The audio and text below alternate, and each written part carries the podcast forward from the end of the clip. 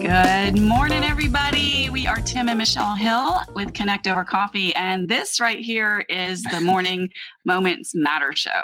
Welcome to Friday. Yep. We're here every weekday morning for about 10 minutes over a cup of coffee to encourage you to make your morning moments count. Your- your there was morning- a slow, there's a glitch in the matrix. Yes, I'm buffering. I was buffering. To make your morning moments count.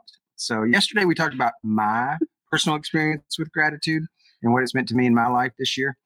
So, All right, so I said, have to go, it's, it's your turn today. Tell us a little bit Okay. exper- uh, about your experience with gratitude.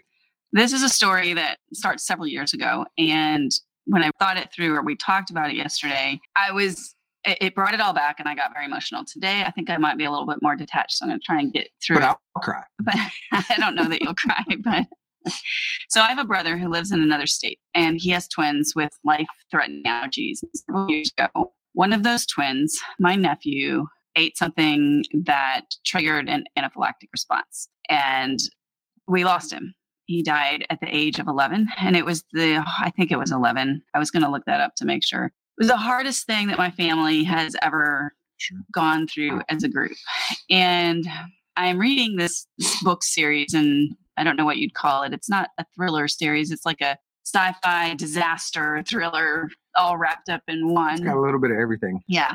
And I'm closing in on the end of the series. And one of the main characters is a teenaged monk. And there was a conversation between this boy and one of the older main hero characters. And I guess I would say that, that the monk boy, the boy thought that he was the most disposable member of the hero party. And the adult was explaining that none of the adults would have thought that, that they would have given their lives in a moment to protect his because he had all of his life left to live and they had already lived theirs. The idea of a child's death and the grief for a child's death is just different. And I was struggling for a way through that process. And believe it or not, gratitude was one of the things that I turned to. And partly this comes from a faith based perspective that my gratitude is not tied to my circumstances. But that can be true for anyone, that understanding that there are always things to be grateful for, that gratitude is not just when things are going well in your life, and it can get us through some really hard times. It's not always easy to do to Mm. disconnect gratitude from how your life looks at any given moment. But if you practice looking for those things in small ways every day, you will train yourself in the process so that when something big rocks your world, gratitude will already be a habit and it will be accessible to help you. So are you saying you, you look for things to be grateful for to temper and, and balance and gain support? I guess what I don't mean is that I tried to drown the grief with artificial happy thoughts. That's not it at all. But when life feels overwhelmingly dark or like there's no hope, if you can authentically find things in your life to be grateful for, even just for a few moments, it can become a beacon of hope that gives you a life raft to hold on to while you're processing maybe an ocean of grief. And I remember looking for things about Jaden's life that I was thankful for, but also just about things about my life. And the cool thing is that they don't have to be big. Don't have to be some amazing thing happened today. I am so grateful. They can be just really small things. So I was walking through that grief and trying to process it, but I was also looking for little things that I was grateful for each day. So yesterday for us, it might have been we had beautiful snowfall here. We have more snow than I have ever seen in Tennessee, and it was beautiful. That softly falling snow was gorgeous. Or in the springtime, one of the things that I always notice is on the hills in this area, there are an impossible number of shades of green on the hillside in the spring or how I feel with my dog curled up on my lap. All of those are small things that we can just take a few moments to recognize.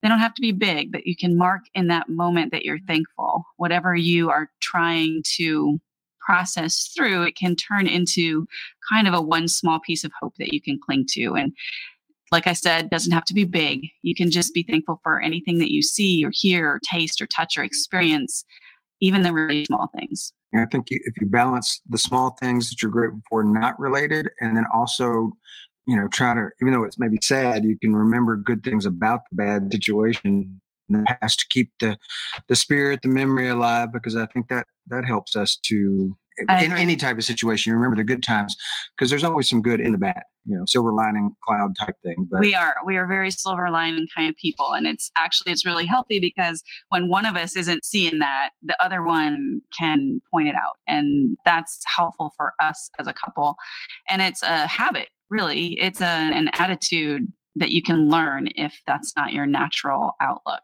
yeah, it's and tough, so- but you can. It's a thought process, and Yeah. just to do that. So today's to go cup takeaway um, is to practice that, to look for something small in your life that you can be thankful for, no matter what your situation is, no matter what's going on. Think about something that you're grateful for. And if you're on Facebook watching us live, put that down in the comments and answer that. We would love to see that and share that with you as well. Maybe post a picture. And if you're listening on the podcast, just take a moment, pause, think about something that you're grateful for, and then carry that through the rest of your day as well. So thanks so much for joining us this morning. We look forward to this every day. As early it is, we do look forward to it every day over coffee to help you make your morning moments matter. So we'll See, be, by the end you got those really well like i think you woke up in the middle of that broadcast it's the caffeine kicking in. that's right So we'll be back Monday, 7 a.m. Central. So we'd love for you to join us there. That's right. It's a weekend. We don't do this tomorrow morning, although we will be live tomorrow morning with a, we'll scoop it and throw an open loop in there. We're going to walk you through how we process our spark book each morning and actually how, how we do it, how we use that. And It's like a live cooking show. I'm going to brew That's coffee. right. That's right. Um, and then show you how, like I said, show you how to go through that. right. So until then, till Monday, remember that your best day starts this morning.